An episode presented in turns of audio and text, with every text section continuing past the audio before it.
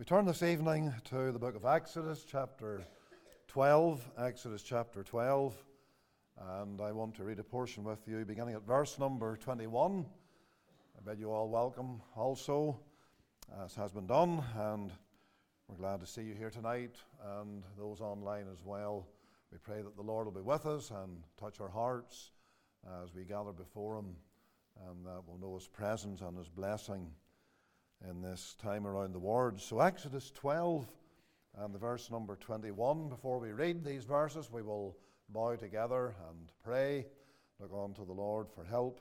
So, let's all just keep our Bibles open there at that page and, and let us bow in prayer. Father in heaven, we come unto Thee again. We thank Thee for Thy presence with us and for this opportunity of gathering around the Word of God in the final part of this meeting. We pray for the help of the Spirit. We pray for that divine assistance that Thou dost give. Lord, breathe on me. Yea, Lord, cleanse my heart. Fill me with the Holy Ghost. And come down and visit us now as we wait before Thee and we consider the word that Thou hast given. Hear and answer prayer. And we'll give Thee the praise, we pray this for Christ's sake and for his glory. Amen and amen. So, Exodus 12 and the verse number 21. And let us hear the word of God. Then Moses called for all the elders of Israel and said unto them, Draw out and take you a lamb according to your families, and kill the Passover.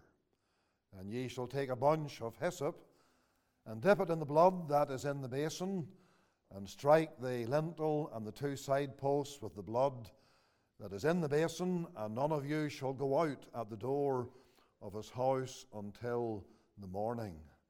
For the Lord will pass through to smite the Egyptians. And when he seeth the blood upon the lintel and on the two side posts, the Lord will pass over the door and will not suffer the destroyer to come in unto your houses to smite you.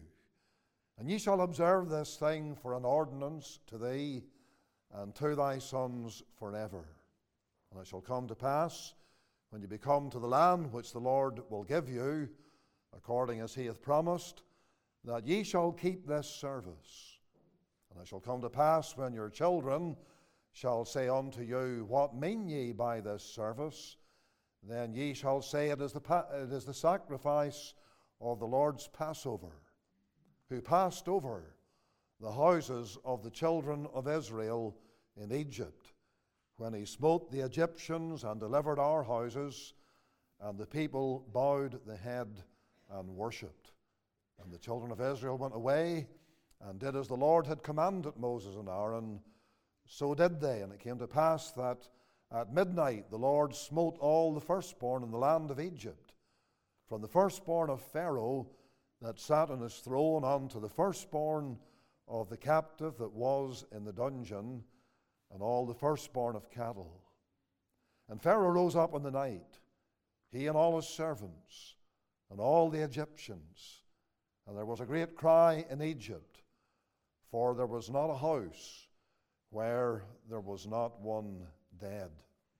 Amen. The Lord will bless the reading of his word to all of our hearts.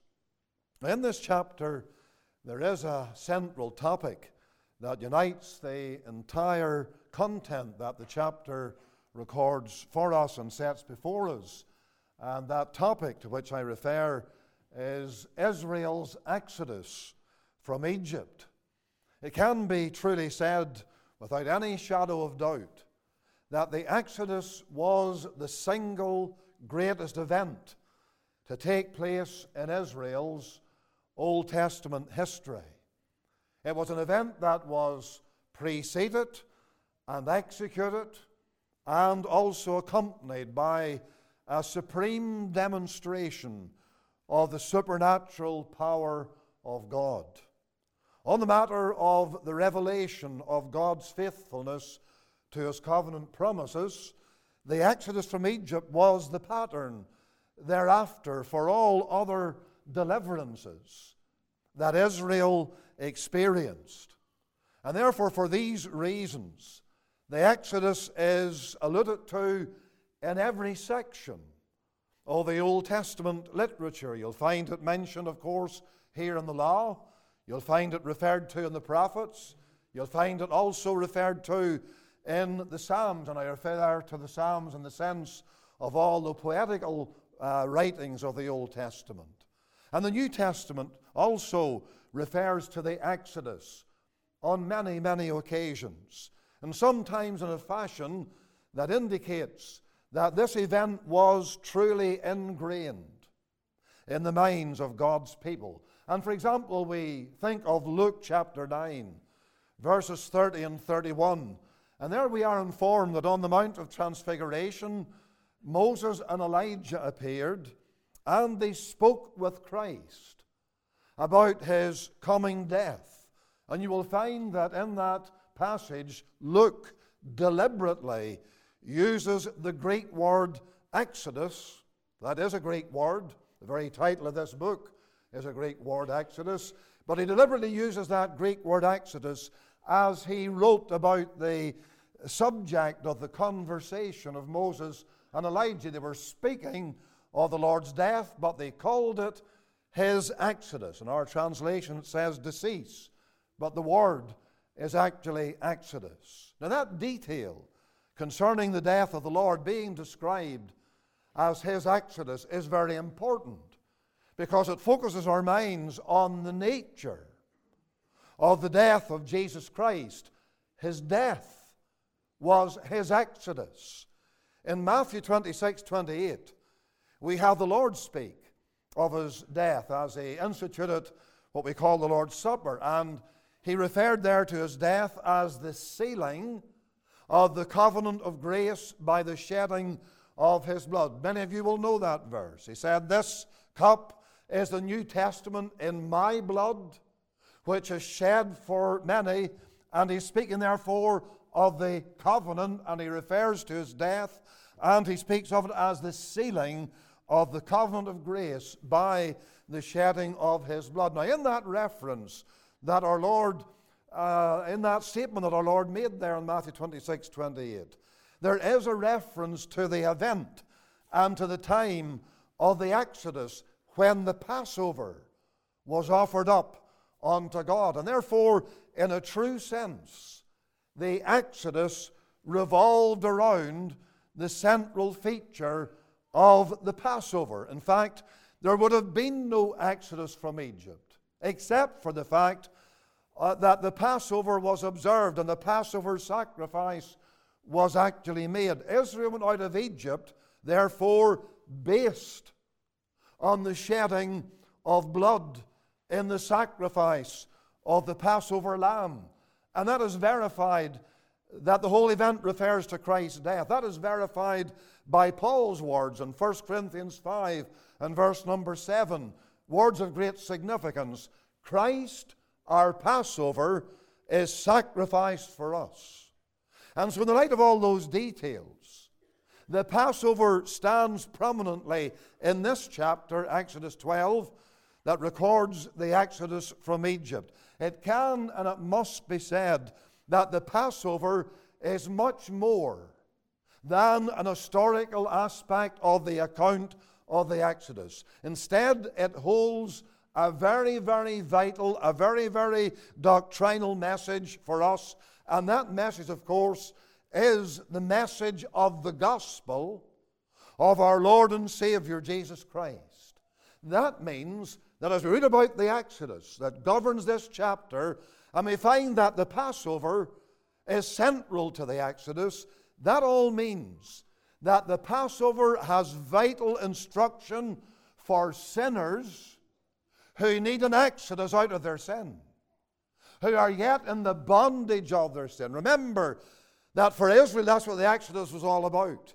It was God bringing them out of the house of bondage out of their slavery, out of all that they were enthralled or all that they were uh, enslaved by in those years gone by.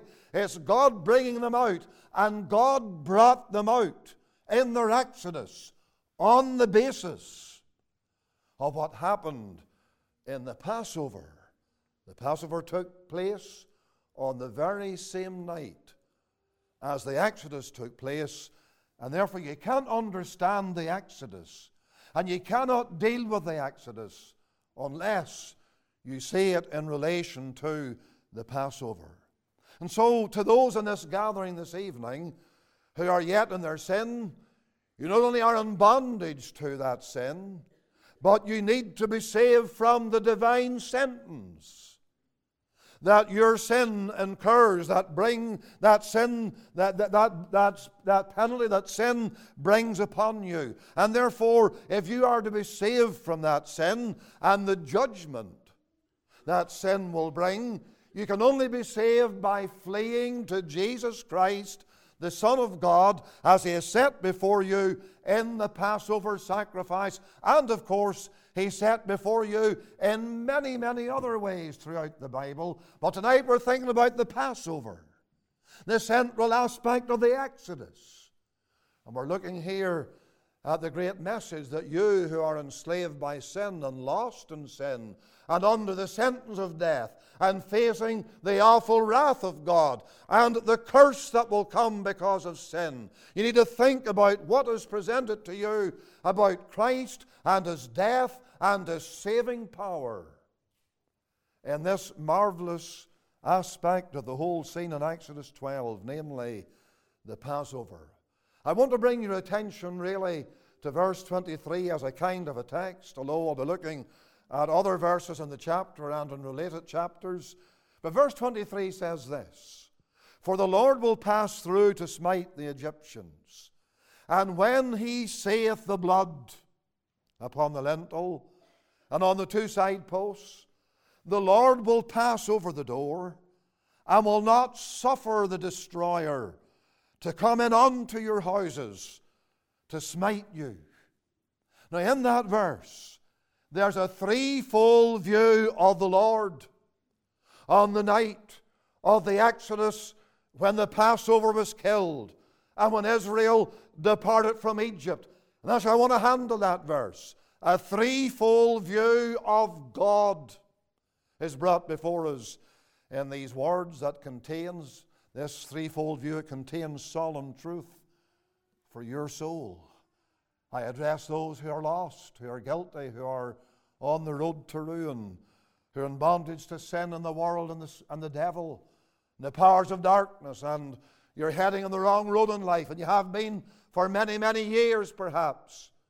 Or a young person setting out in life, and the world is drawing, and sin is alluring.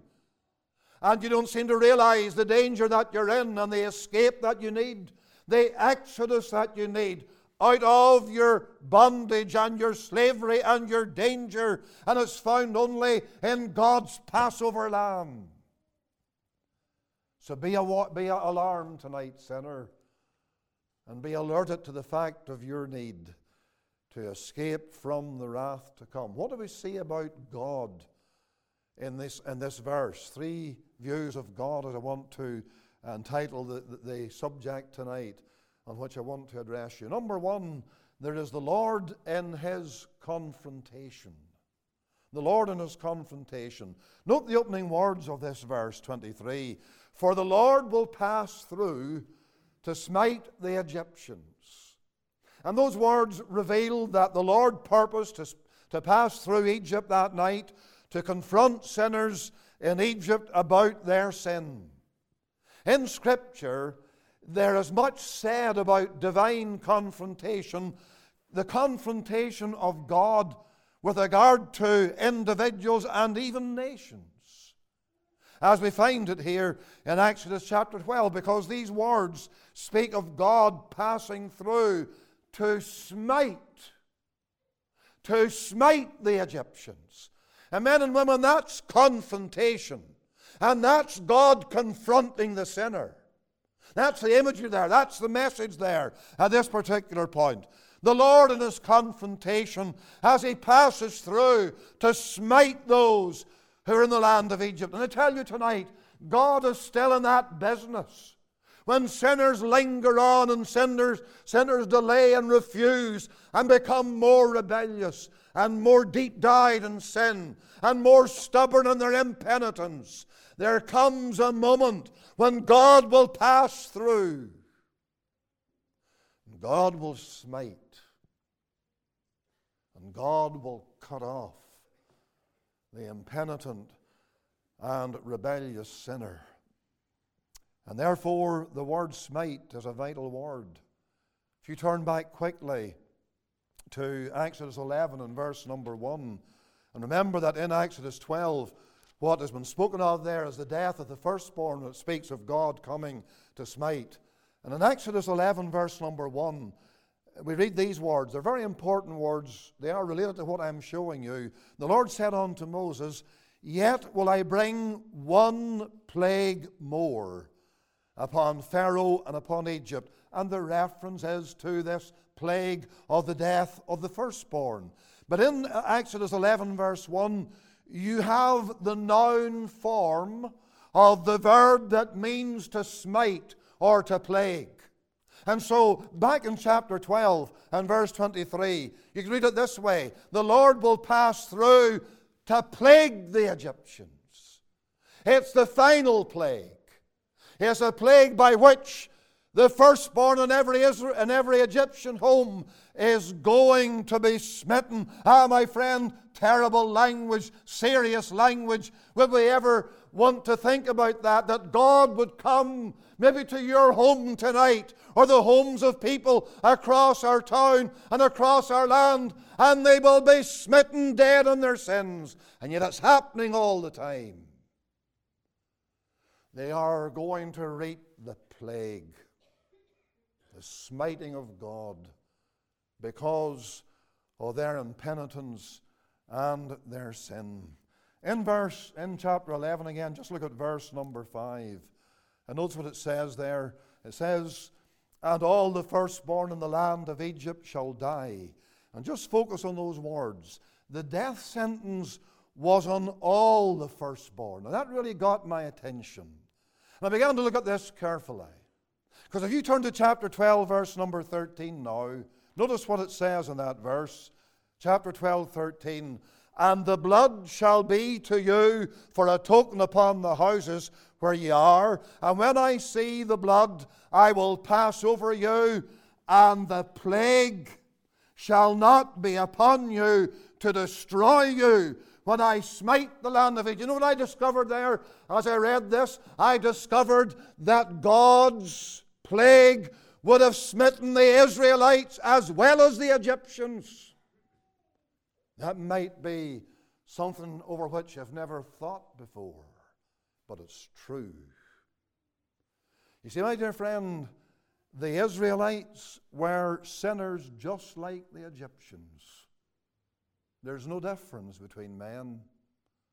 Oh, the Israelites had a great history from Abraham on down and they were looked on by many, perhaps these are God's people, but they were sinners. And as we compare those verses, we are discovering that the plague, the smiting that was going to come that night and the death of the firstborn was actually threatened against them. And yet we find that the Israelites were spared.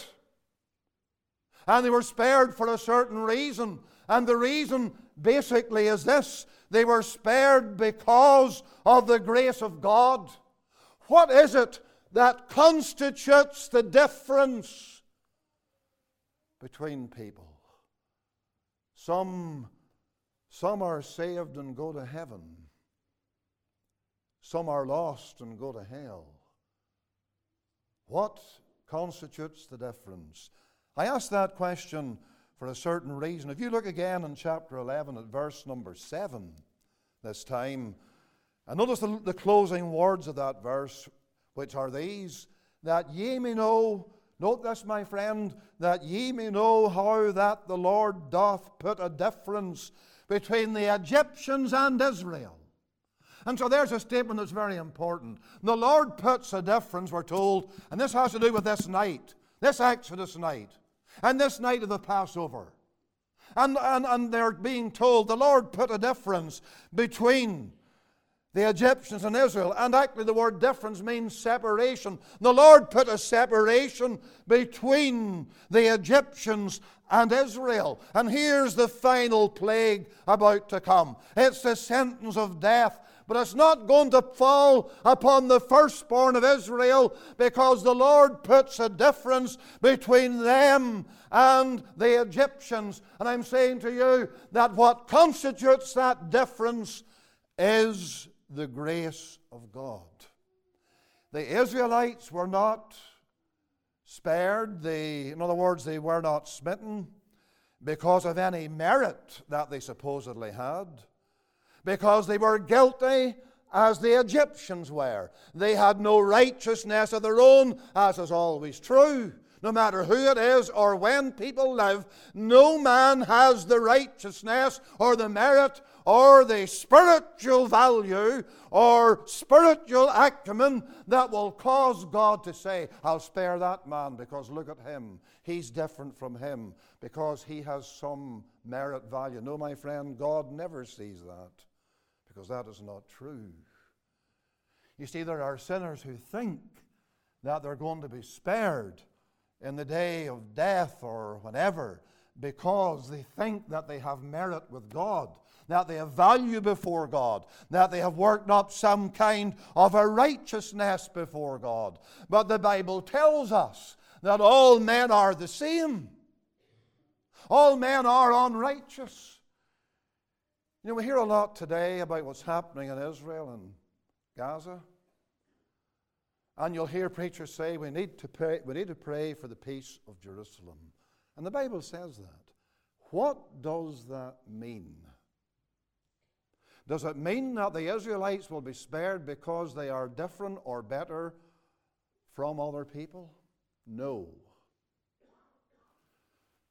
The peace of Jerusalem is the peace of the gospel. And we're to pray that Jews and Arabs or whoever will all come to know the same Christ, the same Savior. There are evangelical people who think, and I have nothing against Jews, by the way, but they think that because they're Jews, they have some monopoly upon God, and God's bound to spare them, or whatever.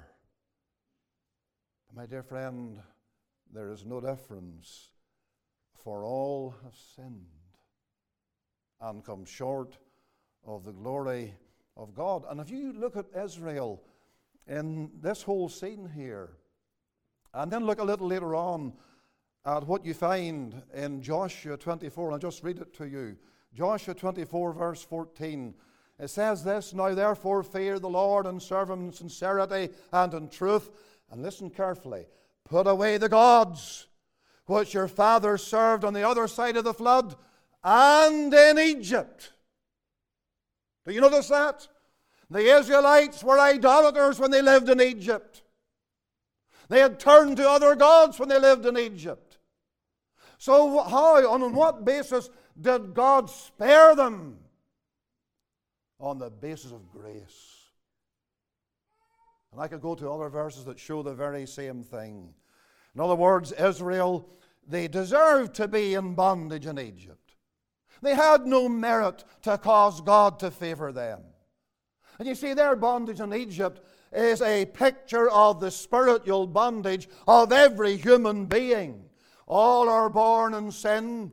All are held under sin's dominion. All are incapable of setting themselves free. Just like the Egyptians were so much in bondage, there was no way out by their own strength, by their own effort, by their own power. God had to step in, God had to intervene, God had to deliver them, and He did so by His marvelous grace. And so, what do you find, therefore? The Passover.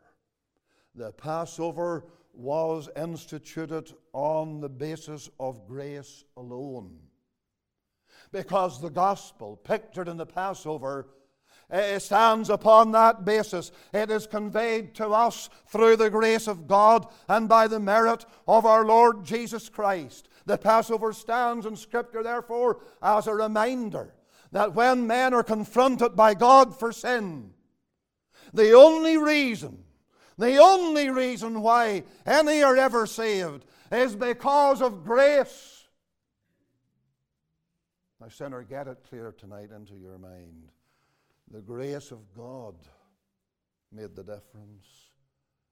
And the grace of God was demonstrated on that night when God came to confront Egyptians and Israelites both for their sin. And the grace of God provided a ransom in which the Israelite, yes, believed and trusted. And on that foundation or that ground alone, he was saved from the death of the firstborn. Let me tell you, friend, that God's confrontation of sinners is righteous. Do you understand what I have just said? It says there in Romans, the judgment of God is according to truth. And therefore, being according to truth, or, or righteous, in other words, God properly confronts people about their sins. This final plague was the culmination of a whole series of plagues, which were warnings from God that had been ignored and had been, and had been refused by the Egyptians. And in that sense, the Egyptians stand as a warning uh, for every sinner in this gathering tonight. The Egyptians saw the power of God. They saw all those different plagues, the previous plagues, leading up to the tenth plague, the death of the firstborn. They saw them. They viewed them. They were actually caught up in them. And yet they refused to repent. They were just like Pharaoh, their leader. They hardened their hearts. They hardened their hearts. And therefore they were swept away. And so when God came to confront them that night about their sin, it was indeed a righteous confrontation. It was also a confrontation that was revealing. And it's revealing for this reason, and that is God confronts sinners to reveal the hopelessness of every false refuge. And as I look at the Egyptians and what happened that night, you know what I find? I find that when God came to smite them for their sin, for their impenitence, for their hardness, for their rebellion, for their refusal of all that He was showing them, He vented His smiting, His plagues, against their gods. Do you ever note that? Look here in Exodus 12, verse number 12. The Lord says, I will pass through the land of Egypt this night, and will smite all the firstborn in the land of Egypt, both man and beast, and against all the gods of Egypt. I will execute judgment. I am the Lord. And that's a very striking thing because if you think about all the plagues, the plague of turning the water into blood, the river Nile became a river of blood. There are two things I want you to think about. It was in that river that many and many a little Israelitish boy was drowned. And later on, the judgment of God begins to fall on Egypt for the infanticide, as you call it, the death of those infants. That's one thing. But then there's another one. The Egyptians worshipped the river Nile. It was one of their gods. They are what you call pantheists. They had many gods. They worshiped the Nile. They worshiped the fly. They worshiped the frog. And on and on it goes. And God came and He smote every one of their gods. And therefore, God's confrontation of men and their sin not only is righteous, it's revealing, in that it reveals the great, the solemn fact that there's no religion, no matter what it is. We thought here about the religion of the, of, the, of the Egyptians and their religion. Their gods didn't save them. Their gods were smitten and swept away, so to speak. And my dear friend, there's no religion that offers you any, re- any refuge, any salvation, any escape from the wrath of God. I don't know what your religion is. You see, every man has a religion. Every man has something that he believes. You talk about the atheist, uh, or we refer to the atheist, and the atheist tries to present the idea I don't have any religion. I don't believe there is a God. But you know who his God is? Himself. He worships himself. He puts himself up on a pedestal and he says, I am so great, I am so mighty, I am so smart, and I know there's no God, but I'm really my own God. And I'm out for me. And I'm out to promote me. That's the religion of the atheist. That's what he worships self. And so I could keep on going here, but you see, you might be one who calls yourself a good Protestant. And you believe that being a good Protestant, whatever that's supposed to be, gives you some kind of favor with God. And that God's bound to be pleased with you because you might be a member of the orders. Or you might do this, that, and the other thing. And you believe that's going to get you into heaven. There are people who believe that. My dear friend, that holds no that holds no degree of acceptance for you with a holy God. Because the way into heaven is not on that basis.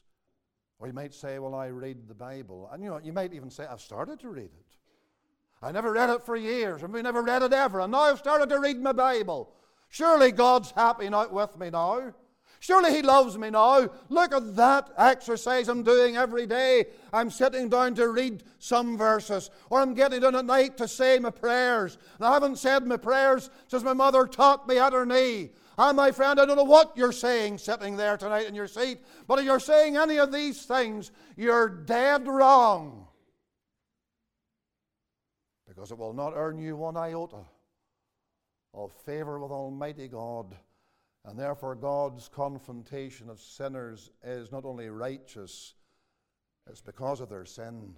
It is revealing, it reveals the uselessness of the religious performances in which people trust that they keep on performing and it gains them no merit with God. How revealing that is. God's confrontation of sinners is also relentless. Look at verse 29 of Exodus 12. It says, It came to pass that at midnight the Lord smote all the firstborn in the land of Egypt, from the firstborn of Pharaoh that sat on the throne, or his throne, unto the firstborn of the captive that was in the dungeon. And what we're told here is that the Lord smote. When he smote, the stroke of death touched every home, and it touched every class and it penetrated every dwelling. And you know, the words in verse 29 actually give us to believe, to see and believe, that the smiting, the stroke fell simultaneously.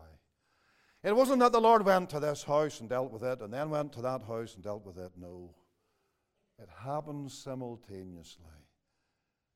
The Lord swept away a multitude in one stroke. It is relentless. It is awful.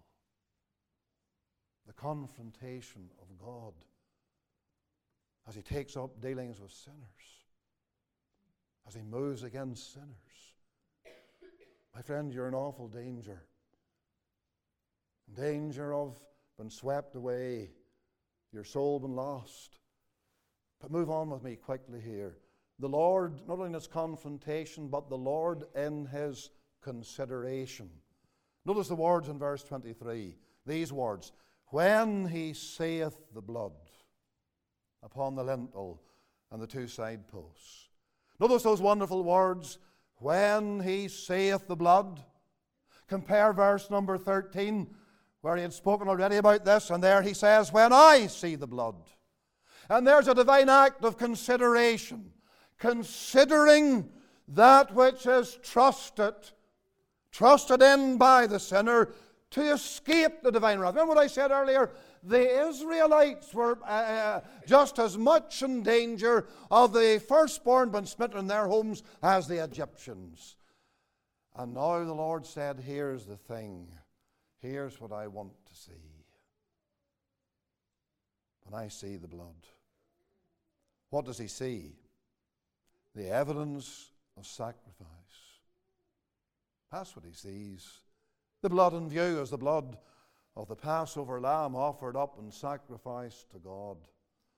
The Passover was a sacrifice, in essence. I mean, here in Exodus 12, verse 27 tells you it refers there to the sacrifice of the Lord's Passover. Let me say to you tonight, dear sinner, if there to be any mercy for you, then the divine eye must find the sacrifice.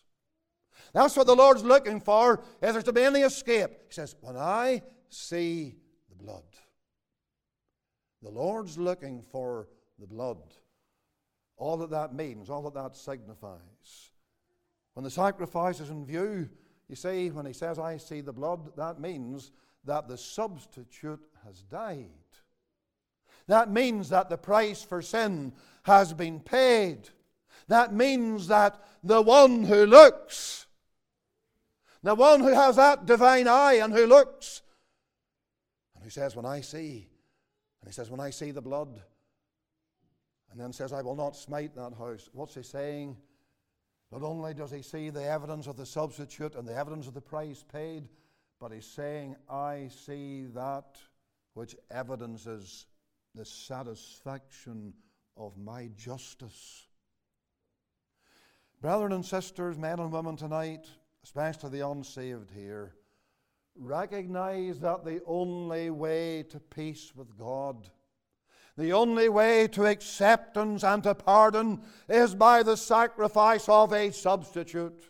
That is the divine requirement, and Christ is that sacrifice, and Christ in his death that atoning death, oh, that once and for all sacrifice, for that's what the Bible calls it, that once and for all sacrifice, it alone satisfies divine justice.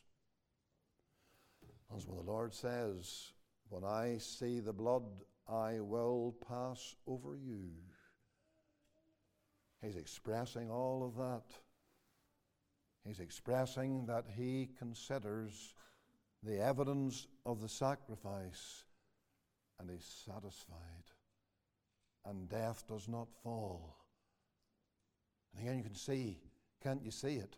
The Israelites would also have been smitten that night, but for the blood. It's also the evidence of saving faith.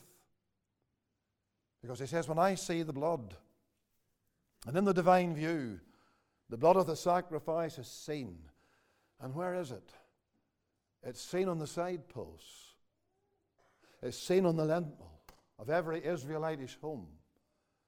And the application of the blood to those parts of their homes was done in obedience to the divine instruction. The Lord had given that instruction. As you can see right down through this chapter, I need not read any particular verse. It's here plainly and clearly and powerfully. And therefore the Lord is he's saying, when I see the blood, I actually see that, that in that house, in that home, and that home, and that home, right across, they are they are in obedience to my command, to my directive. My friend, that's the obedience of faith. And I'm sure you've heard it before. There's that particular house, for example, and inside it there's a young boy, a young fellow, whatever age. And he's heard the message that the Lord's passing through this night. And every house will be smitten, or every, the firstborn in every house will be smitten where there's no blood applied. And he says to his father, Did you apply the blood? Was the blood applied to your doorposts, our doorposts? I'm in danger. Father, I'm in danger. I've been smitten by the plague. And the father tells him, Son, we've obeyed God's guidance and instruction, and the blood is applied, and the young fellow believes it. And therefore, when God sees the blood, it's the evidence of the saving faith that's exercised.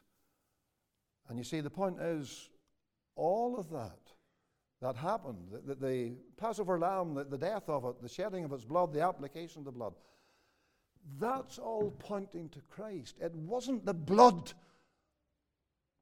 of a little lamb that actually saved that young lad. It's the blood of the one to whom that little lamb pointed. That's always true. Israelites or anybody else in Old Testament days were saved by faith like sinners today. They heard the gospel, they saw it presented, and moved, they believed, they trusted in the coming Redeemer. My friend, that is basic biblical theology. That's the theology of the Old Testament, pointing away to God's Lamb. And they were really, therefore, trusting in the blood of incarnate deity. And therefore, God considered all that. And He says, When I see the blood, I'll pass over. And that brings me to my final thought.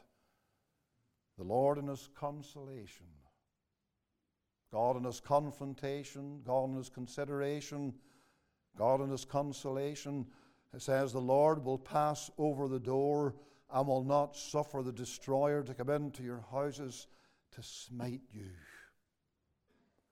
And therefore, the consolation was and is tonight for believing souls, if you will come to Christ, that when the judgment hour arrives, at death or the final judgment, you will not be smitten. Think about that. Death is hastening on. That is a judgment in itself to be cut off, taken away, as we all will. But remember, friend, there are only two ways in which men die. They, they either die in their sins or they die covered by the blood of Christ. Yes, they're still sinners, but they're under the blood. And so I ask you tonight, how will you die? In what manner will you die?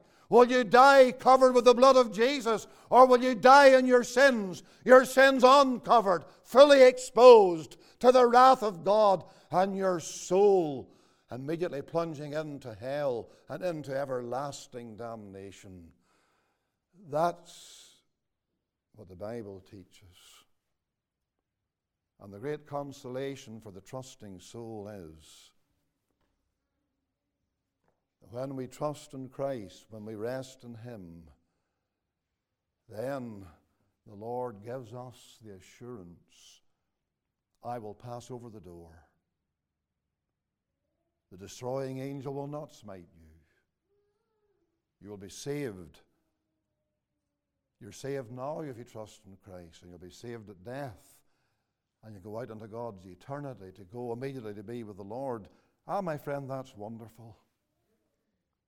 Can you say tonight this, the way the old hymn puts it? Other refuge have I none. Hangs my helpless soul on thee. Can you say that? That Christ and Christ alone is your refuge.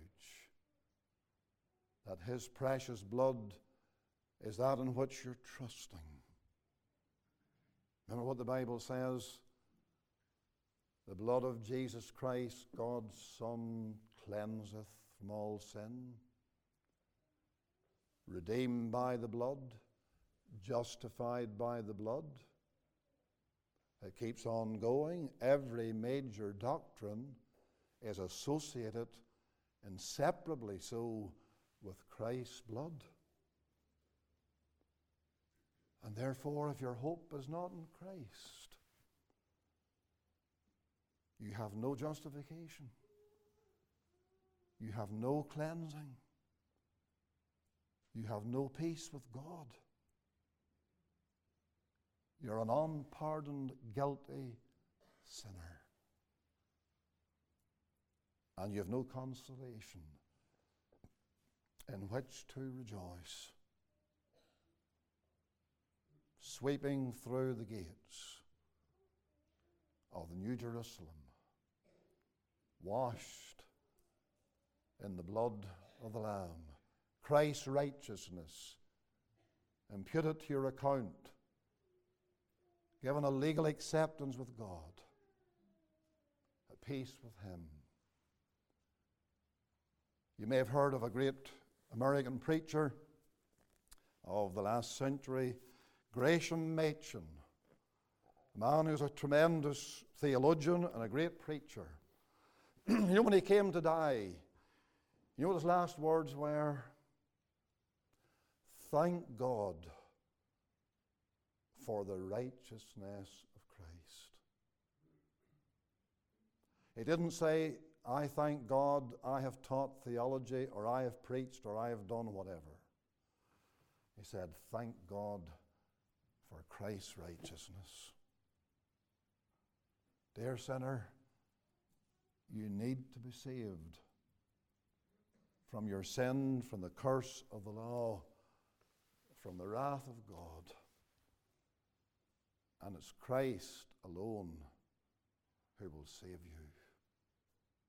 Let us bow in prayer. Let us just come quietly and reverently now in these closing moments, please, and just bowing together and considering what we have looked at, and especially those who need the Lord, those who are lost and yet in their sin. And I as it were, offer myself to you tonight. On Mr. Church's behalf, I offer his help too. In terms of counsel and opening up the Word and showing you God's way. We want to be of help. Do not hesitate to seek out that help. We'll be down at the door now. Don't try to slip out some other door. Come and face us and say tonight, Preacher, I need, I need to get saved. Will you help me? Will you point me to the Lamb? And it will be our delight. Let's just pray, but sinner, take up that challenge. Father, we pray that the Holy Ghost will do his marvelous work and that sinners here this evening are will be drawn to thy Son and be saved from the wrath to come. O Lord, have mercy and reach down and save and work in power, we pray. Part is with thy blessing, we ask in Jesus' name and for Jesus' sake. Amen.